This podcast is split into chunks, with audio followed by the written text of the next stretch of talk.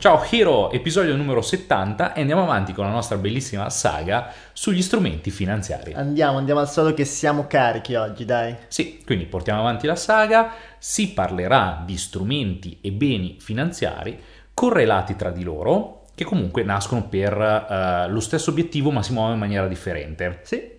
Quindi sono tutti e due correlati con il mondo uh, societario, con il mondo dell'impresa e uh, vengono utilizzati dalle imprese stesse per andarsi a capitalizzare. Per finanziarsi, sì, esatto. sì, assolutamente. In questo podcast, infatti, forse lo avrà intuito se sei già un po' eh, dentro il mercato finanziario, parleremo proprio di azioni e obbligazioni. Questi due strumenti, tra l'altro, eh, molto amati, molto amati dagli italiani che sono eh, tendenzialmente, storicamente, dei cassettisti, degli amanti delle obbligazioni. Mm. Eh, ok, magari ne, poi adesso entreremo nel vivo di quali obbligazioni soprattutto piacciono agli italiani, BTP, Boni, eh, ne sentite un po' di tutti. Ecco, questo podcast ti servirà per far chiarezza proprio su quali sono le azioni, quali sono le obbligazioni, pro, contro, andrò proprio nel vivo di questo. Quindi vai, partiamo esatto. e iniziamo subito. Eh, tra l'altro siamo anche molto contenti di quello che è successo col podcast precedente e speriamo che possiamo continuare. Ah, è andata bene, è andata bene. Io ero un po' scettico, nel senso che ho detto, mm, spero che non facciamo più confusione di quanta, eh. di quanta, ce ne fosse già. Invece, invece, insomma, eh, grazie a qualche esempio, positivi, queste cose bello, qua. bello. Poi gli approfondimenti sulla community servono sempre.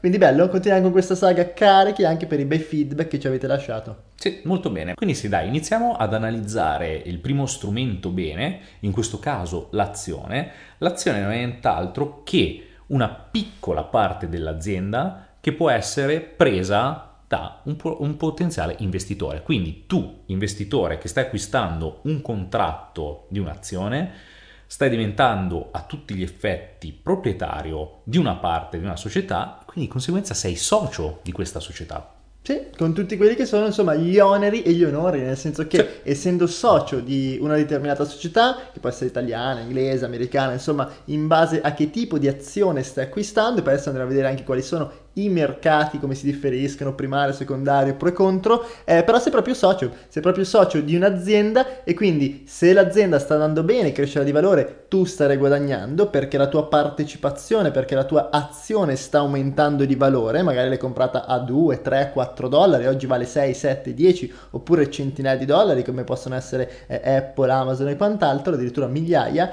eh, e quindi sta andando bene sia in termini di capital gain perché sta crescendo tendenzialmente sicuramente il tuo valore, ma anche in termini magari di dividendi, perché se tu sei socio di un'azienda e questa azienda decide perché eh, per formamentis, per contratto e per quant'altro di staccare dividendi, ebbene tu ne riceverai una parte, quindi se quest'anno, facciamo un esempio, eh, una determinata azienda è andata particolarmente bene, stacca un 3, 4, 5%, che comunque è tanta roba, adesso in questo momento alcune azioni italiane danno dei bei dividendi, eh, tu li riceverai in parte proporzionale al numero di azioni che hai in portafoglio. Quindi se hai 1000 euro di una determinata azienda e questa mm. quest'anno ha staccato il 4%, supponiamo, di dividendi, bene, tu riceverai 40 euro in quanto sei socio per quella parte di capitale. Così però come nel male estremo essendo socio, rispondi anche proprio di quello che è il rischio di impresa. Quindi se l'impresa dovesse andare male, dovesse fare default, eh, in quel caso hai perso il tuo capitale. Comunque quando vai a partecipare a un'azienda hai pro e contro della stessa, ma è chiaro che se fatto bene la tua analisi, tra l'altro abbiamo parlato anche in un podcast precedente, mi pare nel podcast 8, può essere? Eh, quello sulla parte azionaria? Sì, abbiamo parlato 8, nel 8, podcast 8. numero 8 eh, di come noi investiamo in aziende, di come noi investiamo in azioni. Quindi se ti appassiona questo argomento, hai compreso come sono le azioni, senti che hai una propensione interessante per quello che sono eh, gli investimenti dentro le aziende, perché proprio è pratico, cioè investire in azioni forse è uno degli strumenti più pratici in assoluto che avvicina la parte finanziaria alla parte fisica, perché quando noi investiamo in un'azienda stiamo, la stiamo aiutando a fare i suoi prossimi investimenti, a crescere, ci stiamo credendo, cioè è molto fisico, l'azione è forse uno dei strumenti finanziari che è più vicino all'economia reale. Infatti a me appassiona molto molto, una buonissima parte del mio portafoglio finanziario dedicato alle azioni, io sono assolutamente un fan e nel podcast numero 8 abbiamo parlato di come noi investiamo in azioni e di come noi vediamo il mercato azionario, quindi se non l'hai seguito magari torna un po' indietro, fai un salto nel passato e ascolta, è stato molto interessante e questo insomma è un primo panorama generale in merito alle azioni. Esatto, bisogna fare anche un paio di puntualizzazioni sempre sulla parte di azioni. Allora, Eh, anche qua dobbiamo parlare un attimo di mercati, in quanto eh, esistono sia mercati primari che secondari. Vanno bene da trattare sia per il campo azionario che per il campo delle obbligazioni. Cosa succede? Succede che nel mercato primario è il mercato nel quale vengono emessi per la prima volta i titoli. Quindi mh, mm, possono essere le varie IPO, IPO, offerta pubblica iniziale, titoli di nuova emissione. Su queste, questa qua è proprio la sezione del mh, mm, mercato primario, quindi prime, i primi rilasci di obbligazioni e di azioni avvengono su questo mercato. Successivamente sul mercato secondario è dove avvengono effettivamente gli scambi, dove appunto tu che sei titolare di questa azione, che magari l'hai presa nel mercato primario, la vai a scambiare con un'altra persona che la vuole acquistare. Quindi attenzione appunto a come si vuole portare l'azienda nel momento che eh, sta rilasciando un'azione o un'obbligazione, perché se questa poi non va a muoversi sul mercato secondario, può capitare che tu non puoi liquidare la posizione, quindi resterai a vita con quell'azione sul groppone e eh, non riuscirai a liberartene. O comunque, se te ne vorrai liberare, dovresti andare a finire sul mercato OTC, quindi non è regolamentato e può succedere quel che succede. Oltre a questo, comprendiamo un paio di usi per l'azione.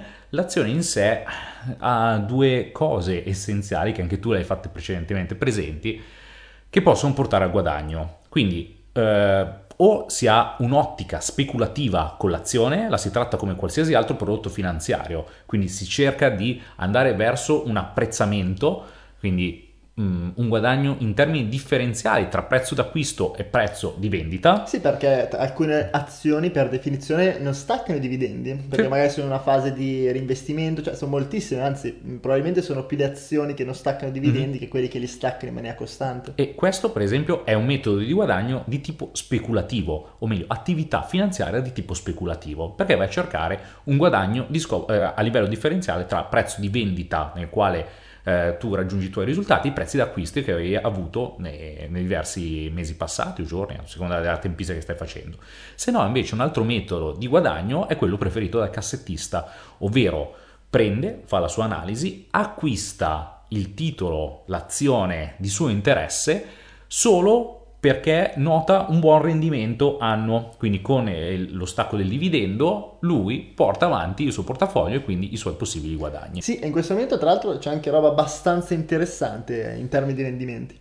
Mm, e adesso, compreso eh, più indicativamente a 360 gradi come funziona un'azione. Sì, Ovvio. questo sembra sì. super complicato, mm. ma se poi vuoi stringerlo all'osso, l'azione è questa. Esatto, noi stiamo cercando sempre di semplificare per aiutare le persone che non sono collegate vicino al mondo finanziario per rendere un po' più user friendly. Sì, che magari no? vengono da altri ambiti, esatto. si stanno avvicinando per la prima volta al mondo finanziario, magari sono anche investitori rodati ma hanno sempre fatto immobiliare, quindi il finanziario mm, è la mm. prima volta che ci mettono becco, eh, insomma non parliamo difficile, facciamola semplice perché è la cosa migliore, non, facciamo, eh, non parliamo avvocatese, dai, o super tecnicismi come ti raccontano in banca, poi insomma per fregarti, per, no, infatti, per venderti un po' quello che vogliono loro. La, la super cazzola che tipo, cioè, è vero, è vero vero.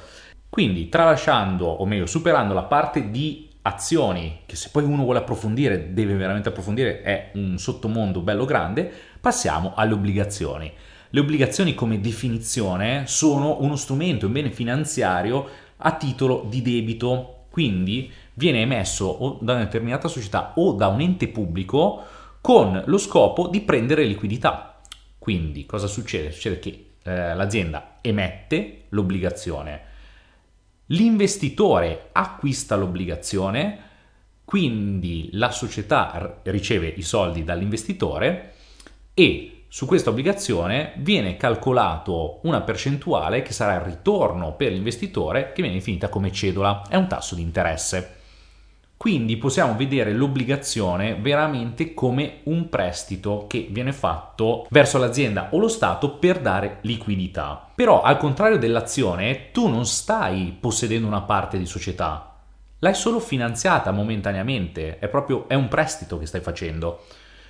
Quindi di conseguenza non hai nessuna ehm, quota societaria, nessuna piccola parte di società nel tuo portafoglio, ma hai appunto questo contratto di finanziamento dove la società emittente o l'ente statale emittente si impegna poi a farti ritornare questo finanziamento con una percentuale di interesse. Sì, con una cedola che può essere mensile, bimestrale, semestrale, insomma c'è un po' di tutto, eh, ogni obbligazione ha un po' le sue peculiarità. Diciamo che gli stati o comunque eh, gli enti pubblici, a me viene in mente per esempio il BTP, che è il buono del tesoro poliennale, è uno di quegli strumenti, sono quegli strumenti in cui lo Stato emette per finanziarsi, per finanziare la spesa pubblica quindi insomma per far andare avanti un po' il paese. Cosa significa? Che ogni anno, ogni tot anni eh, lo Stato, i vari Stati decidono di mettere sul mercato alcune obbligazioni per prendere denaro dagli investitori, fondi e quant'altro che stanno credendo in quel paese, nella solidità e nella capacità di quel paese, di quell'emittente di risarcire eh, i capitali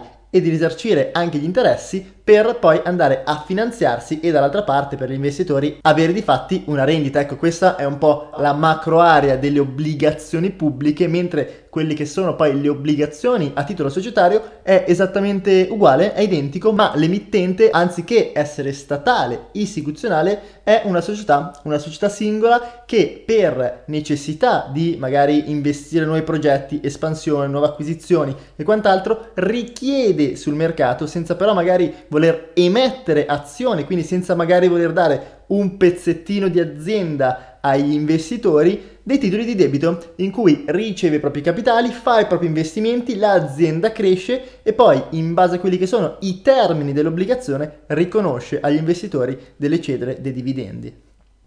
Quindi compreso il carattere generale dell'obbligazione, dobbiamo andare a approfondire le tipologie e i possibili rischi. Siccome così a livello audio può risultare un po' complesso, abbiamo deciso di fare una cosa. Questa settimana all'interno della community, su un argomento io e sull'altro argomento Ale, andremo a fare degli articoli ad hoc in modo che tu possa ritrovarli e in maniera visiva tu possa comprendere quali sono le tipologie di obbligazione e quali sono i rischi che po- eh, possono essere all'interno dell'obbligazione stessa. Sì, perché gli italiani abbiamo detto sono cassettisti, sono amanti di queste obbligazioni, ok? Perché sono degli strumenti in cui, tra virgolette, no, si pensa, ah, hai il guadagno certo, figurati, compro i titoli, finanzio lo Stato, mica potrà mai fallire l'Italia, cioè non scherziamo, uno Stato mm. di un certo tipo non fallirà. E per questo gli italiani, anche eh, proprio per, per indole da risparmiatori, proprio da cassettisti, noi siamo uno dei popoli mondialmente più cassettisti in assoluto, preferiamo le obbligazioni che magari magari non ti fanno guadagnare molto perché non sono per definizione uno strumento speculativo, ma sono spesso più uno strumento di investimento, ti fanno guadagnare sia un pochettino meno, però non subisci il mercato, cioè le obbligazioni prendono e vanno, salvo comunque cambi di tassi di interesse più o meno, ma lo vedremo appunto la settimana, tendenzialmente per definizione l'obbligazione eh, è fissa, cioè sai già cosa aspettarti, la compri magari quando viene emessa, sai che la compri a un tot prezzo e sai che a fine dei 5, 10, 15 anni, in base alla scadenza dell'obbligazione, in base alla scadenza del contratto obbligazionario, tu sai che avrai il tuo capitale e avrai i tuoi interessi che possono essere dati a scadenza oppure che ogni mese, ogni mese entri sul tuo home banking e vedi, ops, ha pagato questo, ha pagato lo 0,1%, ha pagato lo 0,2% e quindi sei tranquillo, non vivi l'oscillazione del mercato, sai che ogni mese ti viene pagato il tuo piccolo affitto, il tuo piccolo interesse per aver prestato dei soldi a un emittente statale oppure privato, una società e, e questo insomma piace, agli italiani piace però ci sono dei rischi. Esatto. Ci sono dei rischi importanti mh, mm, che non tutti conoscono o che comunque mh, mm, magari qualcuno fa anche un po' finta, no? Dice no, ma figurati se capita, invece vanno assolutamente considerati. E questa settimana abbiamo già studiato un approfondimento che faremo all'interno della community in cui elencheremo tutti i rischi, chiaramente i pro e i contro mm-hmm. di mhm. investire in azioni e in obbligazione. Quindi entra all'interno della community, vai su www.investiro.it, lascia la tua email e se non sei ancora dei nostri, entra subito nel gruppo perché troverai tutti gli approfondimenti e faremo anche un po' di discussione in base a chi preferisce le azioni, certo. obbligazioni. Insomma, continueremo l'approfondimento e andremo avanti con l'aspetto formativo, parlare di azioni e obbligazioni. Per ora è tutto e ci vediamo al prossimo podcast continuando la saga sugli strumenti finanziari. Ciao Iro! Ciao!